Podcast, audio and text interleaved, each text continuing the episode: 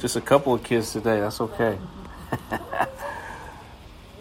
you know, um, it's important for us to remember because sometimes we get bombarded with just the day to day things in life and even just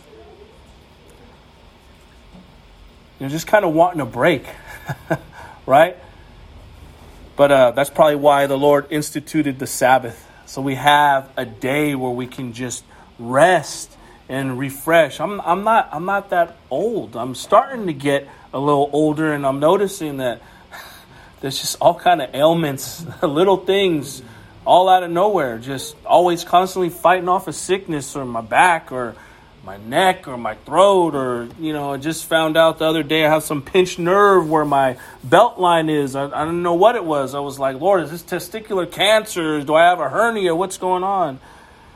But we, we got to understand church that you know we're facing spiritual warfare daily. You see satan doesn't take a day off. And though we may want to take a day off or have moments where we can just kind of be on cruise control, that's not the case for the believer because we are facing warfare on every front. But I have encouragement. We don't have to be afraid. We heard those songs, we, we sung them, but do we really believe that? Do we really believe that I'm not fearing? I don't have any fear. I don't have a fear of what could happen to me physically. I don't have a fear of what could happen. You know, you see all these commercials buy gold, buy gold, buy gold. I mean, that's fine. That, that's a good investment. I get it. What, what's going to happen when, the, uh, when our government stops to back the dollar bill? There's all kind of stuff going on. You know, China's giving natural resources and gas to, or excuse me, Russia's giving all their resources and gas to China. We know all these things that are that are playing playing out right now. Iran is, is, is coming to a, a, place of prominence in, in, in, as a rogue country, and we know what they can do. But but do, are we are we fearful of these things, or do we take the mindset of I know that God Almighty is in control. He's still on the throne. It doesn't matter what's happening within our government here and how it's falling apart and, and, and, at the seams. It doesn't matter what the other superpowers of the world are doing. God is in control. And if we study our Bibles, we know that it's going to get worse before it gets better this whole pandemic, this whole mask, whatever, whether you wear a mask or not wear a mask, I mean, people were getting so hot over that. People getting beat up and, and, and hurt real bad over that. And even no matter what you stand on that, no matter where you stand on, uh, take the shot, don't take the shot. People are so up in arms. Let me tell you. it's not it's not a it's not a great tribulation if you can go to Starbucks and you can go to In-N-Out a lockdown is not the Great Tribulation. Now, is that something that is going to segue? Is that something that they're buttering people up for when all this stuff goes down? I'm in the I'm in the camp that I believe that the church is going to be out of here. We're going to be out of here when it really goes down. But nonetheless, we should not fear church. We should take on the position of being children of the Most High God and understand the authority and the power given to us through the blood of Jesus Christ, through the person of the Holy Spirit who lives inside of us, that we have all authority over any unclean spirit. They can't mess with us. It's only what we allow ourselves to come into agreement with. 1 Corinthians chapter 10 verse 13 tells us, "No temptation has overtaken you that is not common to man. God is faithful, and he will not let you be tempted beyond your ability." But with the temptation, he will also provide the way of escape that you may be able to endure it. Amen. I've witnessed this in my own life this week. I won't get into detail about what happened, but I was in a situation where I just sensed the enemy's presence. Whether it was my flesh or the enemy, I was getting attacked. And I had the choice do I either come into agreement with what I feel is oppressing me at the moment and tempting me, or do I trust in the Lord and I had to close my eyes. I had to close my eyes in that seat and just repeat verses, scripture to myself and, and, encourage myself of who I am, that I'm not that person, that I don't need to come into agreement with this. And, and, and I believe this verse is telling us plain and simple no temptation has overtaken you and I that is not common to man, but God is faithful and he will not let you and I be tempted beyond our ability. That means we have the ability through the power of the Holy Spirit to break away from whatever it is that is trying to drag us away from the Lord. So I, I, want you to take a moment and think of whatever you've been battling this week, whatever you've personally been engaged with in a hand to hand combat that's been trying to take you out, and understand that you have the authority and you have the power within you through the Holy Spirit to break away from that. You can truly break away from that and you can endure. Amen? All right. Um, we are wrapping up chapter 3 of James this week. Um, and it's it's just it's a trip just the timing of the Lord. We know that Easter's coming up in 2 weeks and Palm Sunday will be next week, so we'll be actually taking a break from the book of James for a couple weeks and we'll be engaging in in that portion of scripture. But this morning we're in James chapter 3. We'll be going through verses 13 down through 18. So when you get there, if you're able to, please stand for the reading of God's word. We'll go ahead and pray. Uh, excuse me, we'll read the, the, the, text, we'll pray, and then we'll get into our message. Uh, this, this message, this sermon is entitled Wisdom from Above. Once again, James chapter 3, verses 13 down through 18. And it reads Who is wise and understanding among you? By his good conduct, conduct, let him show his works in the meekness of wisdom. But if you have bitter jealousy and selfish ambition in your hearts, do not boast and be false to the truth. This is not the wisdom that comes down from above, but it is earthly, unspiritual, demonic. For where jealousy and selfish ambition exist, there will be disorder of every vile practice, but the wisdom from above is first pure, then peaceable, gentle, open to reason, full of mercy and good fruits, impartial and sincere. And a harvest of righteousness is sown in peace by those who make peace. Let's pray. Abba, thank you for this opportunity to glean from the truth in your word. Please make us to be peacemakers. we want to be those who are, are, are meek and lowly in spirit, that, that we recognize our desperate need for you. There, there, there's nothing there's nothing good in this world. There's nothing good in humanity. You can study anthropology if, and if you don't have the, the, the, the backing and, and, and, and, the, and the foresight of, of the Holy Scriptures, we're going to be lost.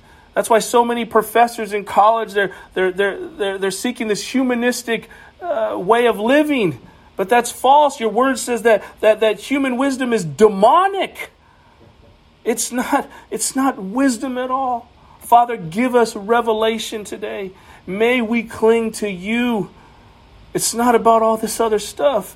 We need to know you. Help us to have true communion with you. May it go far beyond just reciting verses in the Bible, but may we experience you on the deepest level of our inner person. Lord, please Reveal yourself to us this morning. Father, we thank you and we praise you.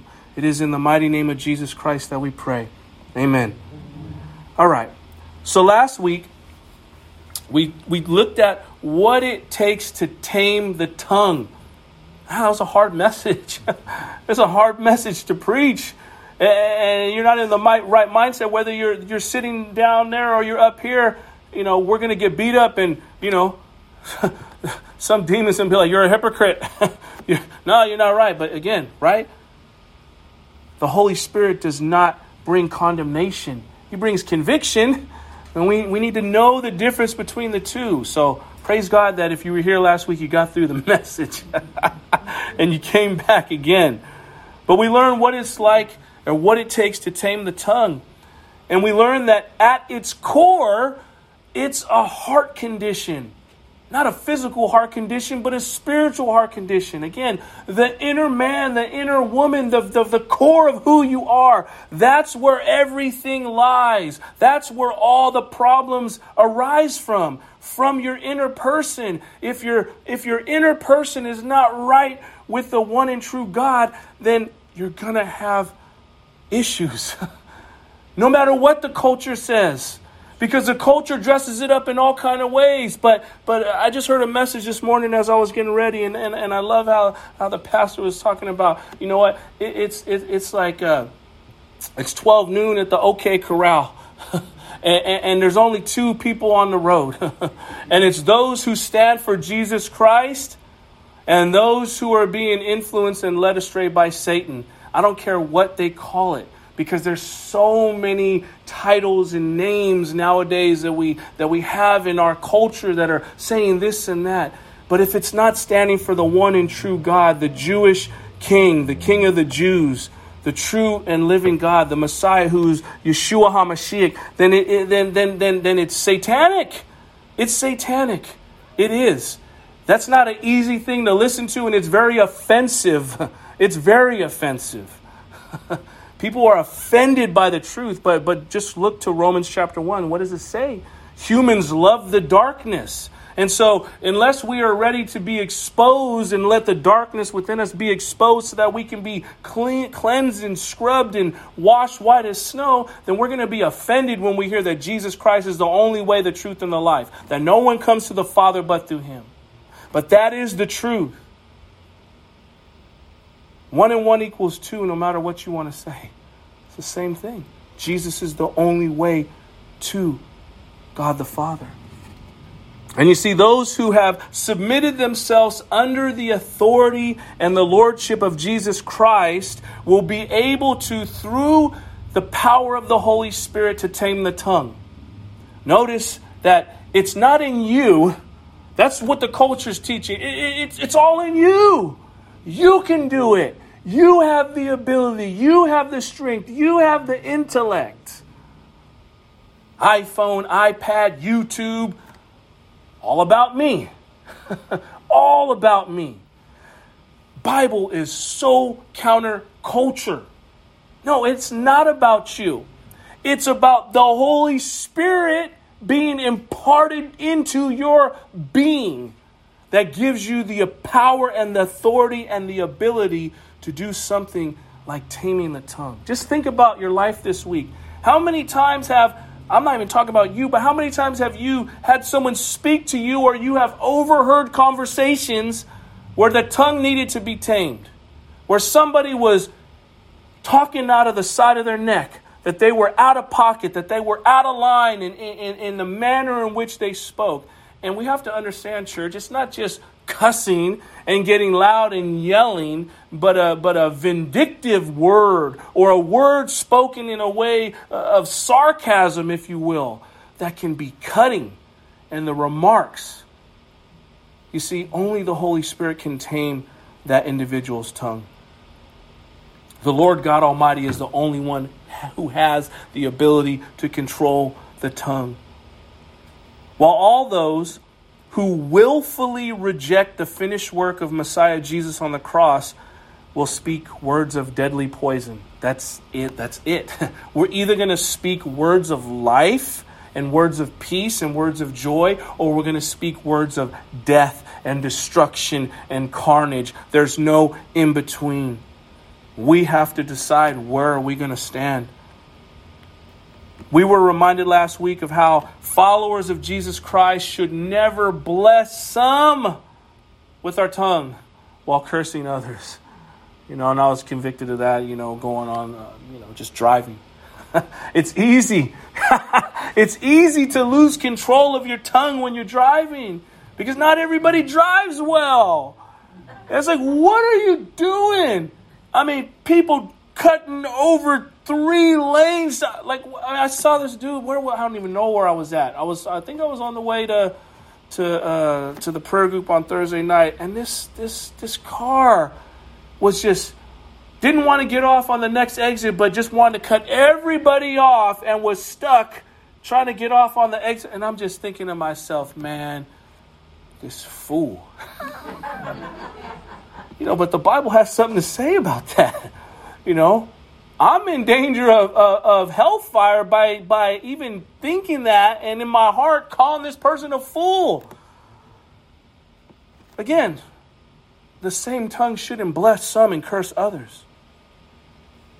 Instead, I should have prayed for that man or that woman, whoever was in that car. Lord, be merciful on that on that sinner, on that person, because they're they're acting out. But Lord, show them, give them revelation of yourself. Show them that that's not right what they're doing. But you see, when we, when we bless some and curse others, that's in direct opposition to God's order. He doesn't want us to live in that way. We were also given several examples of how a redeemed heart should only speak life and blessing into other people's lives. The person who is a new creation in King Jesus will not have perverse speech spewing from their mouths, right? Uh, sometimes I, again, you know, we all do it. We hear things and we hear people and just like, ah. Have you ever heard someone talk and it just grieves the Holy Spirit in you. You're just like, gosh, what, what, why are you talking like that? Do you realize, you know? Um, I'll say it's another example. Me and me and my uh, me and one of my brothers we were talking, and I was leaving work, and you know it's like, God bless you, bro, love you, man, peace, and and then there was two other people that were walking to their cars, and you know, they were just talking, and they were just using the Lord's name in vain, and it was just crazy to me. I'm like, man, I just I, I just blessed my brother here, and I'm going in my car, and the and, and the and these young women are just they're just loose slipping, and they're just using the Lord's name in vain. It's just such a sad thing. But again, when we're in darkness, we don't know no better, and that's what we do. Today, we will go a bit deeper and be reminded of where all true wisdom comes from godly wisdom. Where does it originate from? It originates from Him. We're going to learn about that this morning. And how all other human expressions, all other human expressions, again, this is another thing where people get offended by. How dare you say what I understand to be true is, in fact, demonic in its origin, not from heaven at all, but from hell. Don't shoot the messenger. This is just what the scripture points out. We have several main points this morning, and the first one is this A believer's good works should be revealed in meekness of wisdom. Now, now please hear me. We are not saved by good works. We are saved by grace through faith so that no one may boast. But understand, as you are saved and being sanctified, you and I should have good works that accompany our faith. If not, that's a dead faith. We must have good works. It's not enough to say, I got my get out of hell free card and I'm just going to sit back and hang out and do whatever I want. That, that's not real Christianity. That is, um, that's just not, it's just not true. You see, on the Sermon on the Mount, Jesus said in Matthew chapter 5, verses 5 and 6, Blessed are the meek for they shall inherit the earth. Blessed are those who hunger and thirst for righteousness, for they shall be satisfied. How many people want to be satisfied today? I'm talking about satisfaction where, you know, you ever had a meal and it was so good and you were, I'm not talking about snacks. I'm not talking about knick-knack snacks. My wife is always like, you snack too much. And that's why you always eat because you don't have a, you need to have a good, full, hearty meal so your body is satisfied. Spiritually speaking, this is what Jesus was talking about. Blessed are the meek, for they shall inherit the earth and they shall be satisfied. So many people are not satisfied. Look at our culture. We're running and racing around for the next gizmo, the next gadget, the next this, that, and the other. And I'm not knocking, you know, whatever. You want to be an influencer, that's fine. Don't don't look for that to, to satisfy you. Because people are like, I need more views. I need more followers. I need more, more, more because I'm not satisfied. When will you be satisfied? You'll never be truly satisfied until you give Jesus Christ a genuine, authentic chance in your life and you say, Lord, if you're real, I submit my life to you. May you have full authority and reign and control in my life. And watch how you become satisfied. Because this world doesn't satisfy. Everything loses its luster so quick. It's like a Big Mac. You eat that thing, well, it's, it's, it's not great going in, and it's definitely not good going out. Just saying. But it doesn't satisfy you. It's not like a ribeye steak with some mashed potatoes and some green beans or something good that's going to really satisfy you and fulfill you. But spiritually, we need the satisfaction of Christ living in our hearts. You see, those who humble themselves under the mighty hand of God will inherit the earth. Right now, it, it seems that the world belongs to the rich, the dominant, and the bold. But you see, Jesus flips the script right here. He declares that the true inheritors of the earth are the meek, meaning, here is the connection to those who have faith in Him.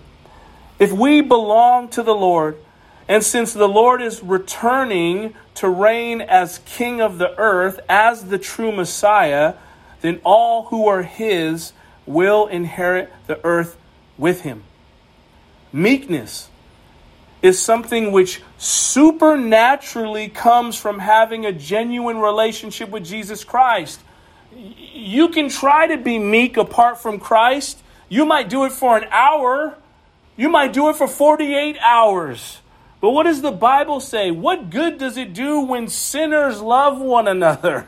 The sinners love one another and are kind to one another. What about when somebody spites you? What about when somebody gets under your skin and you didn't do anything wrong? Are you meek then? or do you you reel back? I'm going to give him one.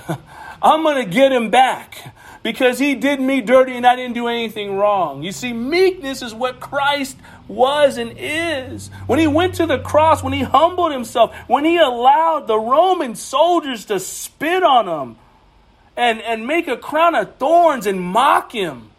And, and even even the, the, the religious leaders when they said, "Well, if you're if you're the king of the Jews, get down off that tree."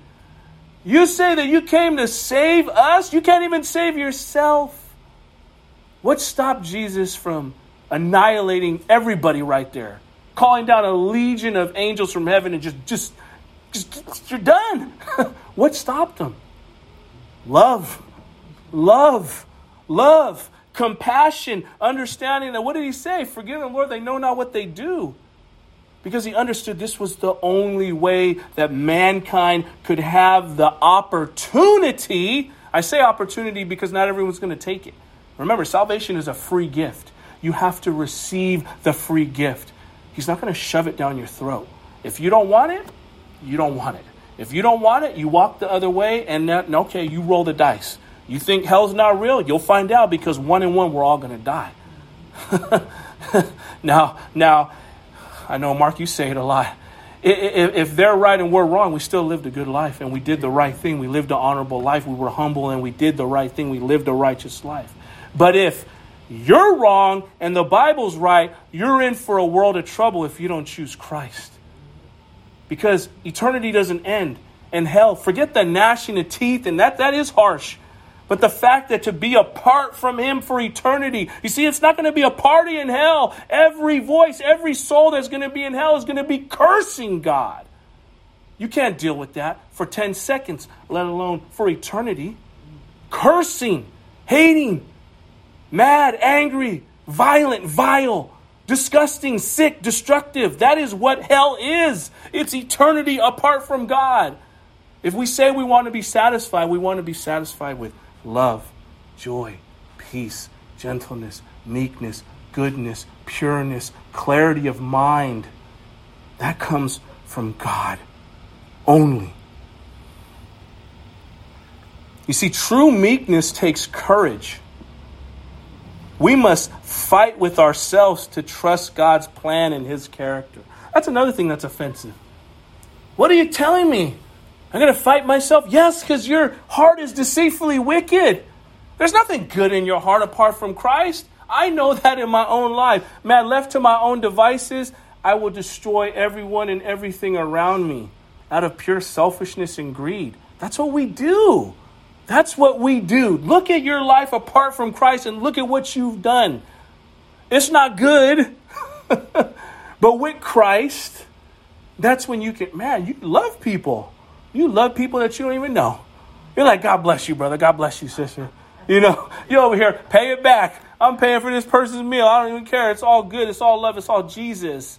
You know, we want people to be saved. We want people to experience the joy and the satisfaction that we found in Him. But it only comes by having the Holy Spirit living inside of you and me and us uh, us deciding, you know what, I'm going to humble myself. I'm going to put myself at the feet of Jesus and I'm going to allow my life to be an open canvas, allow Him to paint and create whatever He would will in my life. Not coming to Jesus with a whole list of this is what I want done. This is my plans. I'm the architect. No, you're not. Scratch that. We're going to change that, change that. I'm going to chisel you into what I want you to be. That's what God says. You see, in meekness, again, it takes courage. We have to fight ourselves. We have to come out of agreement with our flesh and say, No, you sinful person, I don't want that. My flesh is deceitfully wicked, but with Christ, I can have true character. It's hard to be humble and patient when we can't fully understand His goodwill. We'll actually win in the end, but we have to trust, and that's what faith. That's where faith comes into play. Think about Abraham. 100 years old, finally had the blessing of, of, of, Isaac after, you know, he made the mistake of, you know, going with Hagar and Ishmael. It's a whole other subject. But then God says, take your take your son that you that your beloved son Isaac. He, he, he, he said by name, God bless. He said by name. He could have said Ishmael. But he said, Isaac, take your son and take him up to Mount Moriah and sacrifice him kill him as, a, as an offering to me. Abraham didn't even flinch. He believed that even if he stuck that knife through his son's chest, that Almighty God had the power and authority to bring him back to life. He believed, he believed, and he gave over everything. That's like you and me. God is asking you and I today to give up everything and give it to Him. Unless you give up your whole life to Christ, you'll never know what it means to truly live. As long as you and I hold on to bits and pieces of this life, we are in bondage to this world. You see, I'm 44 years old, and as you see on my face, my beard is starting to gray because I'm dying physically. It is. I don't care how much you exercise. I don't care how much you, I don't care how vegan you are. I don't do this. I don't do. I, you know. Oh man, it's it's. I, I don't eat no gluten. Give me all the gluten. I don't care. you know, that's no offense to people that can't handle that or can't have that. I get it, the dietary restrictions. But the reality is, we are dying by the moment. Don't deceive yourself into thinking that this is your home and you're going to live here forever. This is a sober reality of what life is really about. It's eternal. Keep the eternal perspective. Don't live for right now because it's so much more than just this moment.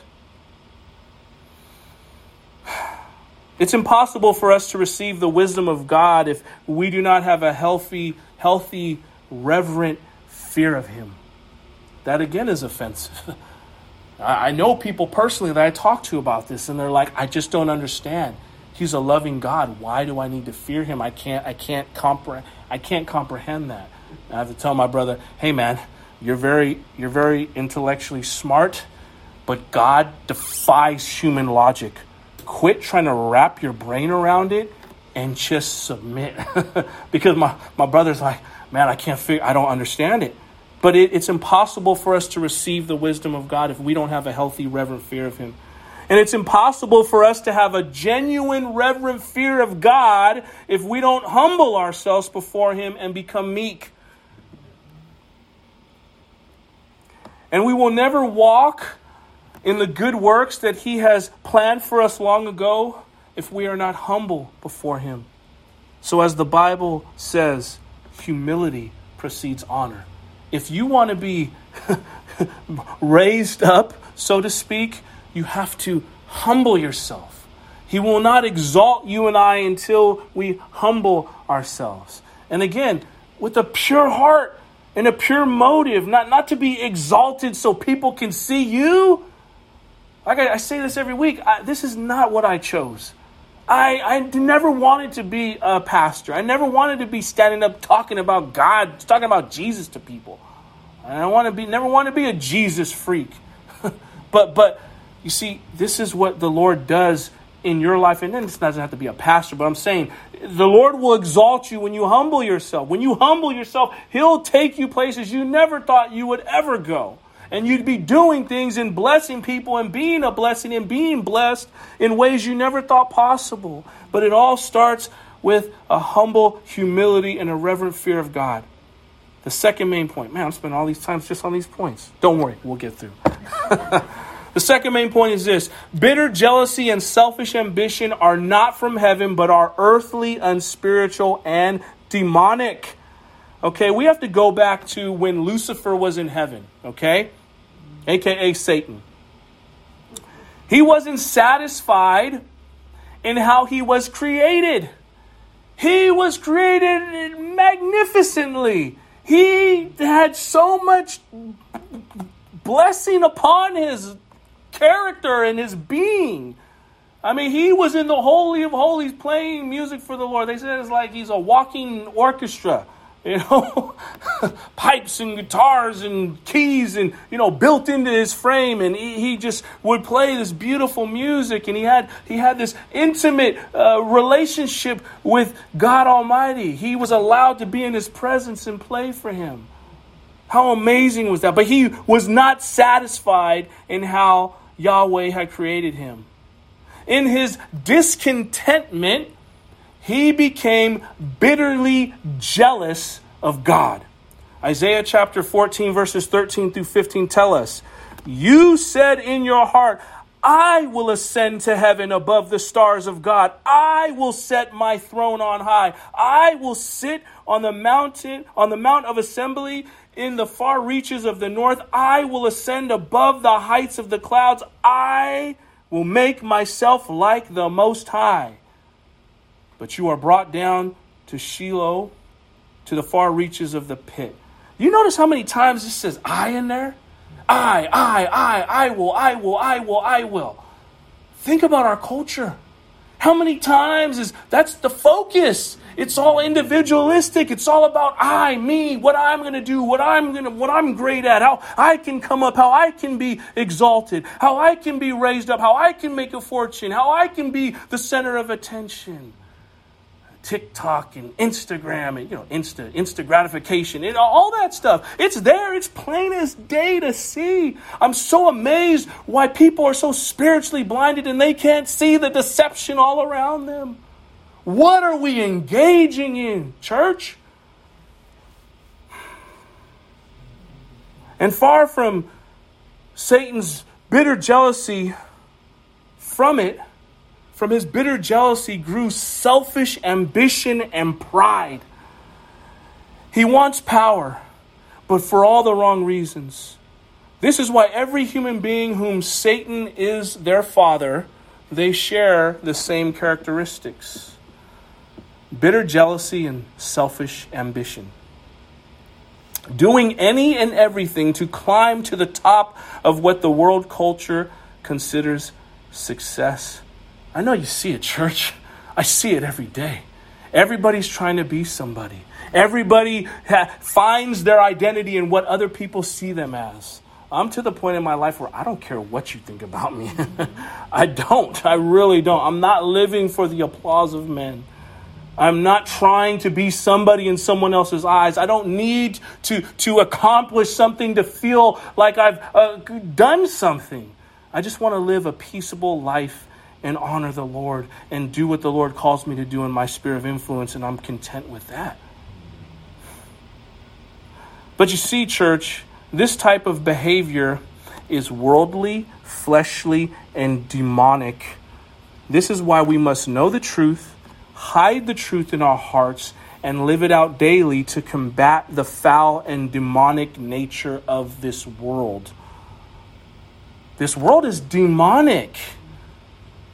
If you don't see the demonic influence all around you, then I dare say you need to grow more in your spiritual discernment and understanding of what's happening around you.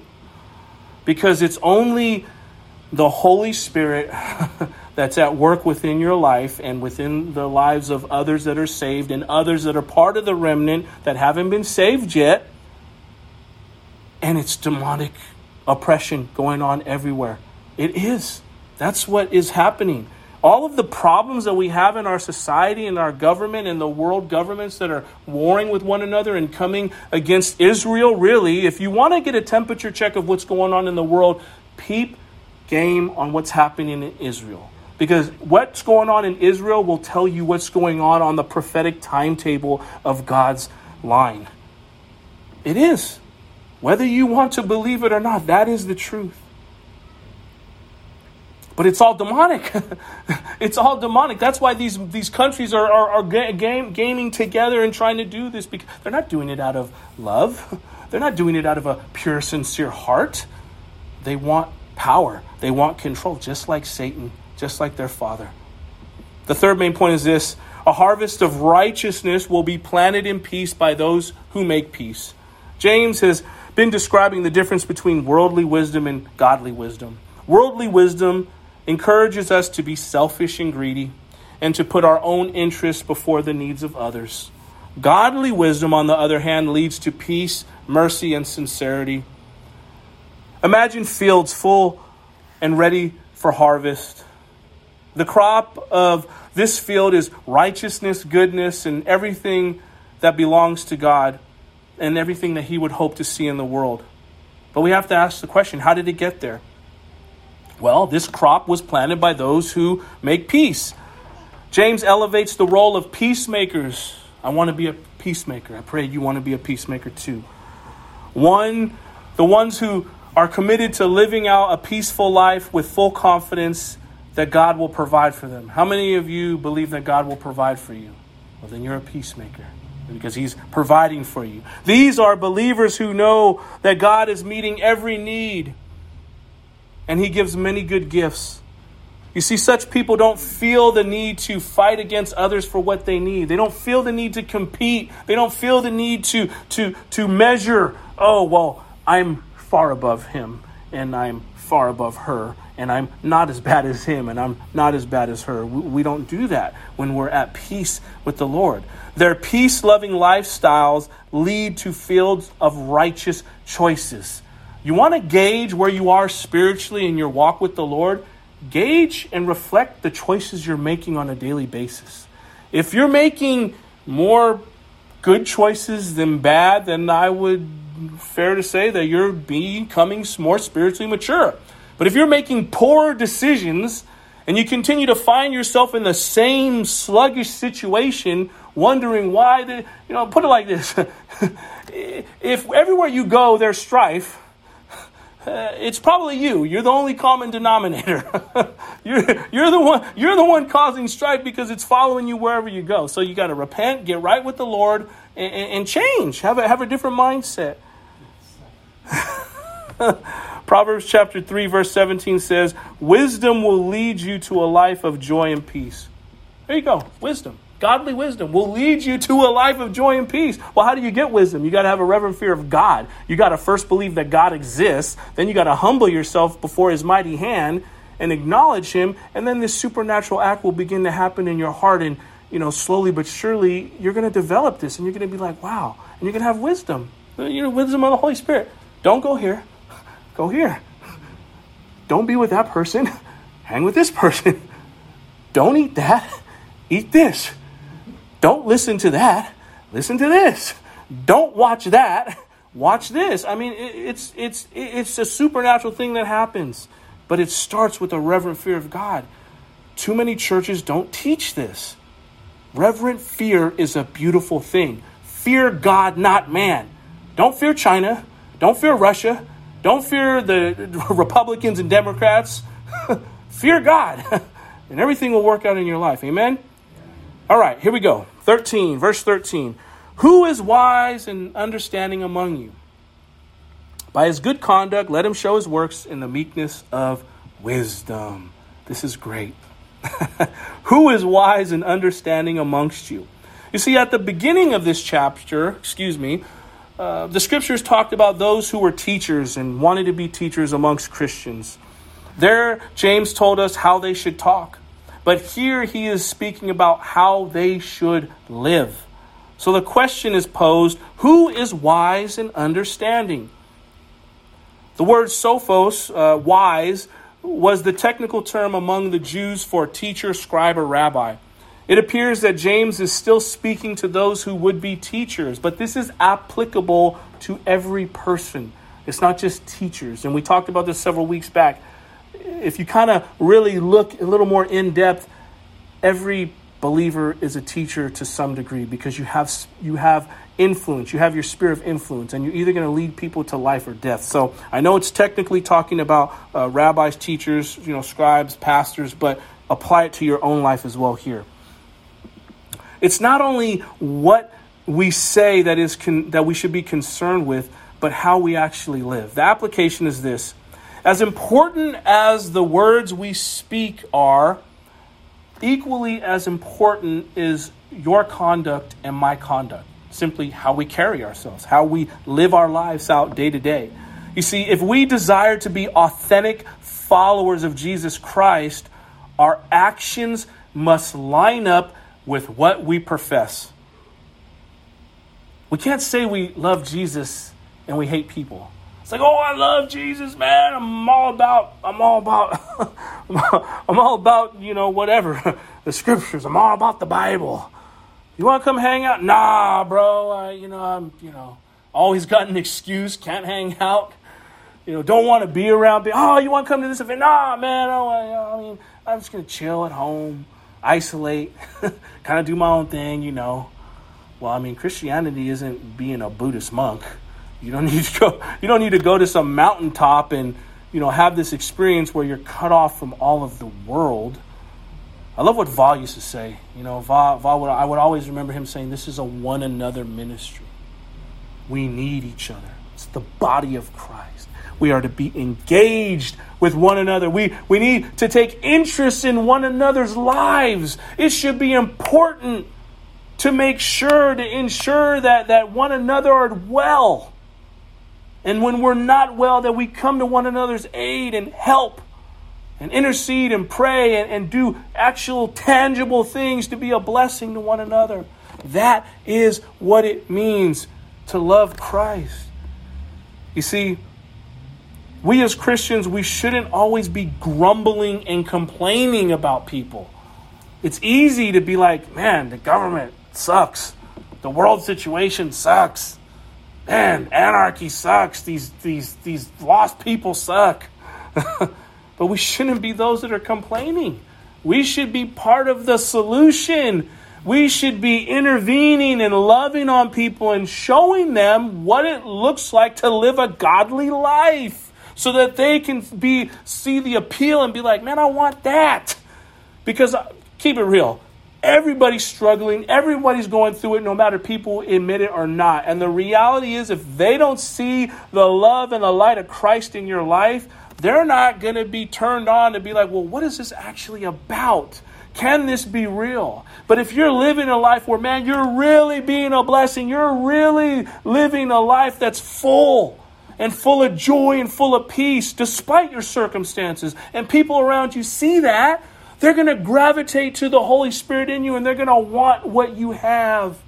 But it's a matter of living out what we say and what we do, and they actually connect, and they're not two completely opposite things where it's like, dude, you're just a hypocrite.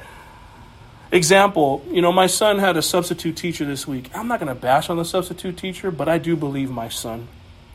And he was like, man, this teacher was mean. she kept telling us, be quiet, this and that. I know that kids can be unruly. So I give the teacher a benefit of the doubt. But he was like, she said something. She said, put all your cell phones away. My son did not have a cell phone, so I don't know who, what second grader got a cell phone, but whatever, I get it, you know, whatever. Put your cell phone away, da da da da. And then he said later on in the day, he said they were they were they were doing work, and you know, the kids got up to do something. One of the students, and she's on her cell phone. she's on her cell phone just doing whatever. I know at my work that we have a no cell phone policy. They're like, we don't ever want you to be on your cell phone for no reason unless it's an emergency. And if it is, you better tell uh, your supervisor so you can go to the side and do what you got to do. But, you know, we got a lot of people that give money and this and that. They don't want that looking like that. You're working with special needs people. Get off your cell phone, man. Be engaged with the people. But again, I use that example because the teacher's telling these kids don't be on your cell phone. and yet and yet she's on the cell phone you know so it's like we, we, we want to make sure what we say it's actually coming through in what we do I talk about this all the time i want to live the sermon this is the easiest part is to preach it i want to live this out in my day-to-day life it does me no good if i'm saying all this up here but then i'm living a completely different way once i leave this building it doesn't make any sense it's foolishness it's demonic. All right. Who is wise? Let him show by good conduct. You see, wisdom is not merely head knowledge, it is not just in intelligence or intellect. It is much more than what we have memorized by rote. You know, again, I'll use the uh, example of my, my son and, you know, his teacher, not this one, but his main teacher. And she was very impressed I'm not, you know, whatever. I'm not putting my son on a pedestal. I'm, I'm just grateful that, you know, Lord's given him wisdom at such a young age. But she said a lot of second graders, they read the words, but they don't comprehend what the words mean. They can read it, but they're not comprehending. They don't understand what they read. And for us, wisdom is not about memorizing things by rote. You can read the Bible day in, day out, but if you don't have the revelation of the Holy Spirit helping you discern what you're reading and having that move of the Holy Spirit in your life, you can recite all the verses you want, but there needs to be revelation that really changes and ratifies and, and, and, and, and annihilates the old man and, and, and erects the new man in your heart to where it's far beyond just memorization.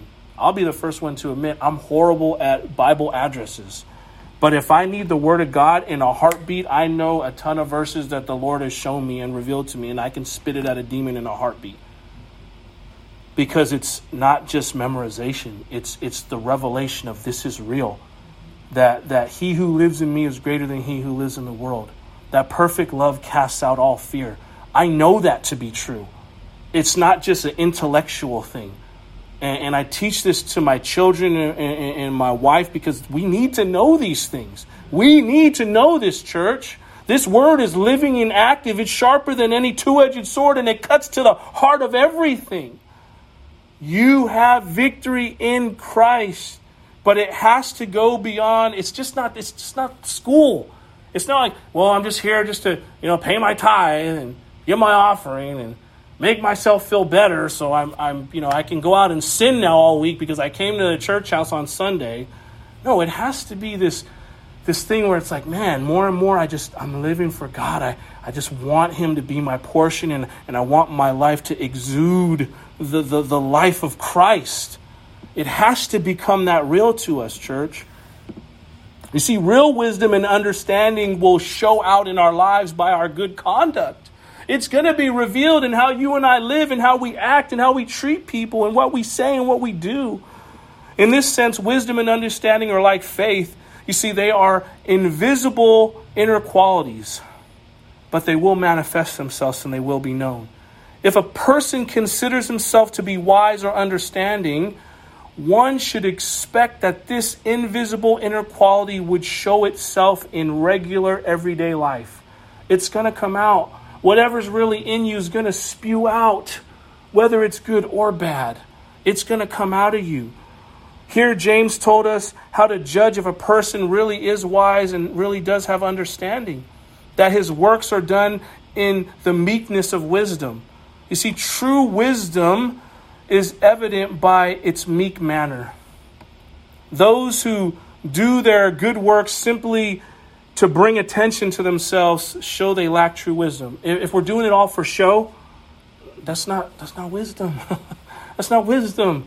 You know, we want to be looked at a certain way. Oh, you know, yeah, blah blah. Nah, man, that's horrible. That's not that's not why we do this. That's what the Pharisees were doing. They were they were praying out in the public, you know, big show of hands and using these extravagant words and oh, you're so spiritual, you're so righteous, you're you're the leaders of the religious world, you're the you are you are you're the people we look up to, but they didn't do it to honor the Lord or to be a blessing to people. They did it so they could esteem themselves. That's not good. Let another person's lips exalt you and not yourself. Do not speak on yourself in a manner where you're, you're, you're giving honor to yourself. Take the lowly road and humble yourself and allow the Lord to move you into that position as He sees fit. And then you and everyone else will benefit so much more by it. And you'll live a peaceable life. So many people in our, in our culture want attention. I'm grateful that I learned this a long time ago. I don't want to be in the spotlight. I don't want people poking and prodding at my every move and the paparazzi everywhere and you have no peace and they're always taking pictures of you. That's horrible. That's a horrible lifestyle. Look at those people who are Hollywood stars and movie stars and music stars, and nine times out of ten, those people have no peace.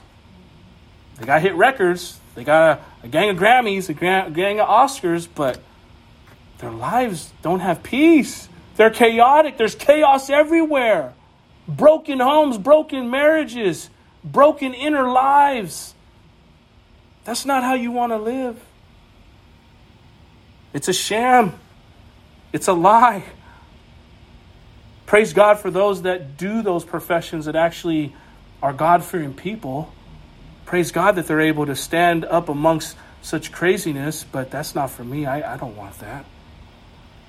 You see, we can never even begin to experience true godly wisdom if we don't first possess a healthy, reverent fear of God first. Proverbs chapter 9, verse 10 says, The fear of the Lord is the beginning of wisdom, and the knowledge of the Holy One is insight. He will reveal his own insight to you if you begin to fear him. If you begin to have a reverent respect for him and you consider what he would have you to do instead of what you want to do, you'll begin to get insight that you could never get from anyone or anywhere else. Meekness. Remember, meekness is not weakness, but rather power under control. Matthew chapter 11, verses 28 through 30. This is Jesus speaking. Come to me, all who labor and are heavy laden, and I will give you rest. Take my yoke upon you and learn from me, for I am gentle and lowly in heart, and you will find rest for your souls. For my yoke is easy and my burden is light.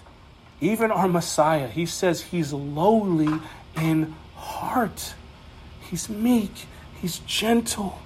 He's kind in how he deals with things, how he deals with people. He's not just Wreck It Ralph, you know, breaking everything, you know. I mean, he can, you know, turn over the money changers' tables and all that, and you know, he the wrath of God will come upon this earth at some point. But, but, you know, the characteristic that we're talking about here is the meekness of God, the fact that He is gentle and He's very deliberate in what He does and how He does it. That's, that's something for us to remember and, and aspire to be like. Amen? All right, here we go. 14 and through 16 it says, But if you have bitter jealousy and selfish ambition in your hearts, Do not boast and be false to the truth. This is not wisdom that comes down from above, but is earthly, unspiritual, demonic. For where jealousy and selfish ambition exist, there will be disorder and every vile practice. Bitter jealousy and selfish ambition. This is the exact opposite of meekness and wisdom. The exact opposite. These words actually refer to someone who has a critical, contentious, thought provoking, not thought, but a fight provoking manner or spirit. Someone who's always trying to get into it, always coming to cause division and chaos. In, in our context, when James wrote this, this, is, this was how the majority of the Jewish religious leaders were. They were contentious with Jesus. They were jealous of him. They were jealous of him. They're like, we're the ones. We have the we have the Mosaic covenant. Aren't you so glad? I can't get into the Mosaic covenant and the Abrahamic covenant, but aren't you so grateful that we're not under a workspace thing? we're not under a workspace. We can't even keep it. We can't keep one commandment. that, Mos- that Mosaic covenant was meant as a foreshadowing of the true fulfillment in Christ Jesus in the Abrahamic covenant, which is, you know, uh, it, it, it, it's not conditional. It's not based on what you and I do, it's based on what God did. But these religious leaders were like, no, we have all these rules. They had the crazy rules that had hands up like this and the, the, the water dripping down the hands. And man, just crazy stuff, man, just to eat. And you can't do this, you can't do that. The Sabbath's like, man, can I do anything? Can I go to the bathroom? Is that a work? I need a bidet. I don't know. I mean, maybe I shouldn't have said that, but I'm just saying it was that raw. They made rules upon rules upon rules, and we cannot keep those rules. But they were jealous of Christ because Christ came to fulfill the Mosaic covenant. He said, No, it's not work based. Just receive my spirit through, through grace and mercy that I give to you. Instead of receiving the revelation of who Jesus Christ was, they instead became threatened by him. Basically, they were more concerned about losing their position of influence and power rather than being corrected and set on the narrow path. They were bitterly jealous and full of selfish ambition, just what our scripture says. A side note, but I think it's important to point out it's extremely important for us to understand as Gentiles that without the Jews rejecting Jesus Christ, we would never be saved. This again is one of those mysteries of God. You see, in his infinite wisdom, he knew by his chosen covenant people rejecting him, that would open the door for all other people groups of the world to have the opportunity to be saved. That's a beautiful thing. So, again, we're grateful and we also pray for the Jewish people that they would come to know Jesus as their Messiah. And they will, but they're going to go through much tribulation. It's going to be a difficult time before they receive him as their Messiah. Romans chapter 11, verse 25 tells us, Lest you be wise in your own sight, I do not want you to be unaware of this mystery, brothers a partial, a partial hardening has come upon Israel until the fullness of the Gentiles has come in. That's the whole reason why the earth is still here, really. You know, once once the fullness of the Gentiles is saved, then the final tribulation is going to come. We're going to get raptured out of here, and then it's really going to be uh, it's going to be pretty bad. It's really going to be hell on earth. It's going to become satanic. This is nothing compared to what it's going to be like when the church is taken out of here. You know, the, the, the one who is holding back all of this satanic activity, as bad as it is right now. The Holy Spirit is holding back all this satanic activity from just overflowing and flooding this world. That's going to happen when we're removed. When the church is removed from the earth, then it's going to be very bad here. You don't want to be part of the population on earth when that time comes. Do not boast and lie uh, against the truth. Anyone who is full of bitter envy and self seeking is deceived about how wise they think they are. This, uh, this kind of wisdom, again, is, is earthly, it's sensual, and it's demonic. Their wisdom is more characteristic of the world, it, the flesh and the devil, than God. It's all about them, it's all about what they can do now. We see this everywhere today. Many people are being led by either their intellect, their will, or their emotions. This is what comprises a person's soul your mind, your will, and your emotions, right? This is how God created us. We have to understand that we are tripart beings, right? We, we have a, a soul, which is our mind, will, and emotions. We have a spirit, and we have a physical body. That's how you and I were created. Because of the fall of man, when sin entered the world, apart from the Holy Spirit, we all live soulish lives, meaning sensual lives. We are governed by our soul. We are governed by our mind, will, and emotions. That's why you see people either boast in their intellect. And I'm not knocking anybody that goes to a college and has a doctorate and has all this and that. But I don't care how many I don't care how many initials you have at the end of your name. That does not make you wise. Some of the foolish people in the world are those that have all these doctorate degrees and master this and valedictorian this and summa cum laude this and that. Not knocking it, just saying, keep it real. Some of those people are pretty dull. They're not that smart. Or they're directed by their emotions. It's all about emotion. Oh man, you know, they, they wear, you know, that term, I wear my emotions on my sleeve governed by that, or they are driven by their sheer will.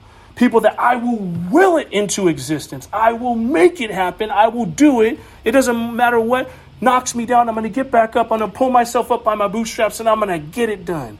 That's being led by your soul. It's only when our spirit witnesses the Holy Spirit to then when we are awakened to walk in the revelation of who Yahweh is. Romans chapter 8 verse 16 says, "The Spirit himself bears witness with our spirit that we are children of God." So you see it's a supernatural act. And if it's not a supernatural act, we're walking in the flesh. We're sensual people, and we don't want to be that. This wisdom that James refers to was not really wisdom at all. It is the wisdom claimed by the would be teachers whose lives contradict their claims. Such wisdom evaluates everything by worldly standards and makes personal gain its highest goal earthly, sensual, and demonic. Earthly meaning having this life only in view. Basically, y'all young people know about this. Live your best life now. I know you've heard it. I'm aged, but I hear it all the time. People like, live your best life now. Live your best life now. Get yours now. What are you talking about? Yeah, you live your best life now because you know you're going to hell later. You don't have another life to go to, so you better get it all now. you got people doing all kind of crazy stuff because they're trying to get it in now because they know they don't know what's going to happen in the future. You're not coming back as a locust. You're not coming back as a chimpanzee. You're not coming back as a butterfly. All that nonsense is demonic. It is. It is. It's straight demonic. Buddha, when he died, said, You search for enlightenment. He didn't find it. And I'm not knocking it. I'm just saying it is what it is. People get offended. Oh, respect every other. You know what? I'm not respecting some demonic teaching. I'm not. I don't care what anybody says. I'm going with what the Word of God says and call it what it is sensual, having for its object the gratification of the passions of the flesh. Sensual. People all about the flesh. Demonic. Demonical, inspired by demons, fallen angels, and maintained in the soul by their indwelling influence. People who are influenced by doctrines and teachings of demons. That is not a good thing. That's why you need to know the Word of God, study it for yourself, ask the Lord for wisdom and discernment, ask Him for His favor, ask Him for His anointing, so then you can be able to rightfully divide what's going on and be like, okay, that's the Word of God, that's cool. This is demonic, I'm staying away from it. Don't play with Ouija boards, don't do tarot cards, don't read your horoscope because that's demonic. Some dumb Mercury News thing on Tuesday is not going to tell you what your life's going to be like that day. That is the dumbest thing I ever heard of. Don't do that stuff. Don't say I'm a Pisces. Don't say that stuff. Don't say you're a Sagittarius. That is demonic. It is not right. It is not okay. You see, confusion and every evil thing. This is the fruit of human will, its earthly wisdom. The wisdom of the world, the flesh, and the devil may be able to accomplish things but always with the ultimate fruit of confusion with every evil thing. The application is this, church. Whenever you find confusion, Satan and his demons are very near. Just look at what's going on with the attack of our young children. Just look at what's going on with our young children in this world, not just this nation, every nation. Trying to confuse them that they can change their sexual orientation at eight or nine years old. That they can take hormone blocker pills to stop the body's natural puberty growth pattern. That has Satan written all over it. Don't you dare tell my young boy he can be a girl if he wants to. All he has to do is ask the doctor to take uh, these sexual pills. uh, because American Girl, I don't know if you guys know who American Girl is, that company that makes all those dolls. They came out with a book last December and it talked about that. And they targeted it at girls that were 8 to 12 years old and said, You can go to your doctor and ask for these pills that can stop the process of your puberty. So if you want to decide to be a boy, you can do that. That is demonic by nature. That is satanic. That is confusion. You're confusing these little kids, man. They don't need to be knowing about all that. They don't need to be. You, you were made like that. There's something very wrong with that. But you see, I don't want to harp too much on that because I want to stay on the positive. Instead of the confusion, we want the clarity that comes from Jesus Christ alone. Revelation chapter 3 verse 18 tells us, I counsel you to buy from me gold refined by fire so that you may be rich and white garments so that you may be clothed, so that you, that you may clothe yourself and the shame of your nakedness may not be seen, and salve to anoint your eyes so that you may see. We need Jesus Christ to reveal to us what it truly means to see clearly, to see things for what they are, or less not, we will be deceived. And you got so many people like, no, it's all good. Just just include them and this and that. I pray for every person that has any, any kind of condition. But I'm not going to sit here and say that it's okay. I'm not going to excuse sin just to be politically correct. I'm not going to excuse sin just to say, no, we can all get along. No, we can't all get along because God's way is the right way. And if you're going the wrong way, you're going to hell. That is the truth. We're going to do it in love, but you know what? There's a time and a place where the church needs to take a stand and be definitive on stuff. The church is so wishy washy nowadays. They don't want to talk about sin, they don't want to call sin sin. They want to say everybody can be saved. You can't be saved unless you submit your life to Jesus and you walk in it. An intellectual belief of Christ is not enough to be saved. Even the demons believe that Jesus is the Messiah, and they're not saved. So don't tell me that I can just say Jesus is my Lord and that's it, but I'm living like hell every other day. All right, last two verses. Last two verses. not putting a time limit on the Holy Spirit. Thank you for being patient. But the wisdom from above is first pure, then peaceable, gentle, open to reason full of mercy and good fruits, impartial and sincere. And a harvest of righteousness is sown in peace by those who make peace. I love how every time the word just, you know, we hear the bad, but then it always ends with the good. always ends with, if we choose life, this is what you receive. This is so good, church. But the wisdom that is from above. You see, God's wisdom also has fruit. We see here exactly what the fruit of meekness looks like first pure, then peaceable, gentle, willing to yield, full of mercy and good fruits, without partiality and without hypocrisy. The application is this the character of God's godly wisdom is wonderful. It is full of love and a giving heart, consistent with the holiness of God. The wisdom of God is first pure. This reference speaks to the absence of any sinful attitude or motive. It's pure, it's righteous, it's true. It's not untrue. The wisdom is then peaceable. This is one of the great words of the character descriptions of Jesus Christ in the New Testament. He's, he's the Prince of Peace. He brings true peace. This world is, is seeking peace, but they're, they're on the eve of destruction. All they're doing is they're going to kill one another more and more. They're going to get rid of the cash system and they're going to create this one world order that's been in, in the works for hundreds of years. It's basically the Tower of Babel all over again. And that's what they're doing. That's not going to bring peace. They said they don't care if it's even the devil himself, as long as they have one man that, that will lead them. That's what the nations of the world are doing. So they need to repent. They need the presence of the Holy Spirit to fall upon them and that their plans be broken because if not, many people are going to hell. You see, he is gentle and kind, although in reality, Jesus has every reason to be stern in punishment because of their sin. Like Noah all over again, you wicked generation. How God grieved in his heart for even creating man because of the wickedness that was so raw within mankind. And yet, still, he gives of himself and says, Trust in me. I died for you. I raised myself from the dead for you. I laid my life down. Nobody took it. I laid it down so that you could have redemption in me alone. Speaking of Jesus Christ, choose Christ today, church. This wisdom is gentle, aka sweet reasonableness. It is the ability to extend to others the kindly consideration we would wish to receive ourselves. It's loving your neighbor as yourself. It says a husband not hating his flesh and loving his wife like Christ loves the church, laying his life down for her. And for the wife to respect her husband and honor her husband.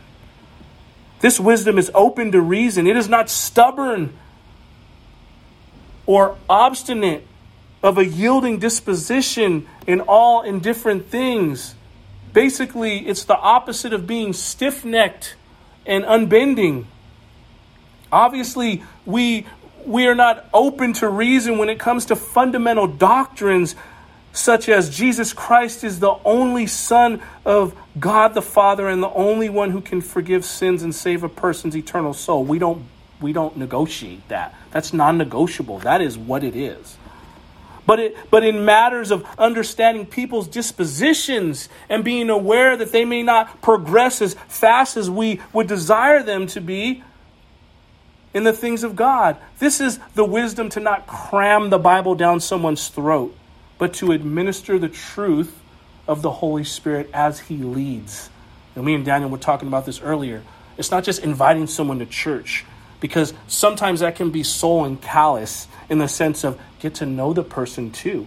Take an interest in their lives. Try to open up yourself to the person and, and forge a relationship. That way, it's not just come to this event I'll come to this church function. It's like, okay, that's cool, but like, what about me as a person? Do you care about me? Engage with one another. And that's where the Holy Spirit will come into play in that as well.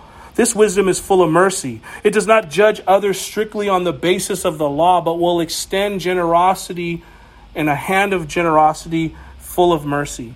This wisdom knows that the same measure of mercy we grant to others is the same measure God will grant to us. Matthew chapter 7 verse verse 2, excuse me. For with the judgment you pronounce, you will be judged, and with the measure you use, it will be measured to you. I have a few more points and I'll be done. This wisdom is full of good fruits. This wisdom can be seen by the fruit it produces. This isn't just the inner power to think and talk about things the right way, it produces good fruit, right? Nobody cares about how much you know until they know how much you care, and they see how much you care by how you treat them and how you live and the good fruit that pours from your life. This wisdom is without partiality, without judging. The judgments of this godly wisdom is devoid of being unfair, meaning it takes all things into consideration before it comes to any conclusions. We, we, we hold our tongue and we listen. We, we, we, we weigh out all the evidence before we make a judgment on something. This wisdom is without hypocrisy, it never pretends to be what it is not.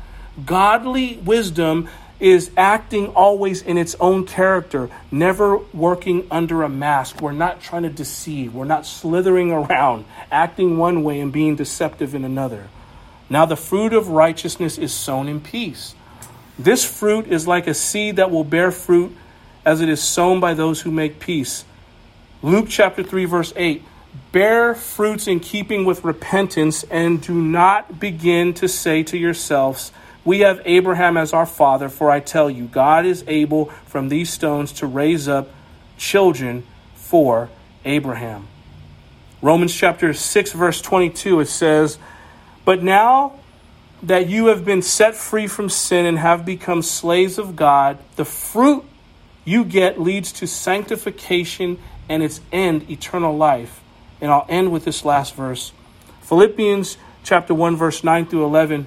And it is my prayer that your love may abound more and more with knowledge and all discernment, so that you may approve what is excellent, and so be pure and blameless for the day of Christ, filled with the fruit of righteousness that comes through Jesus Christ to the glory and praise of God.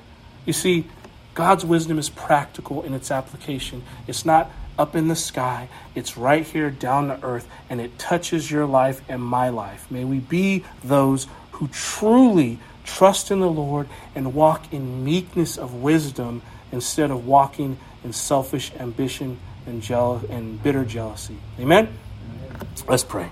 Father God, we thank you once again just for uh, the revelation of your word. You're the only one that can reveal truth to us, and you're the only one that can set it in place within our hearts. Father, I pray that as your word has gone forth, you would do a mighty work within every individual here and help us to, again, truly trust in you and know that you are the only way that we can ever truly be satisfied. Father, we thank you and we love you. We pray this all in Jesus Christ's mighty name. Amen.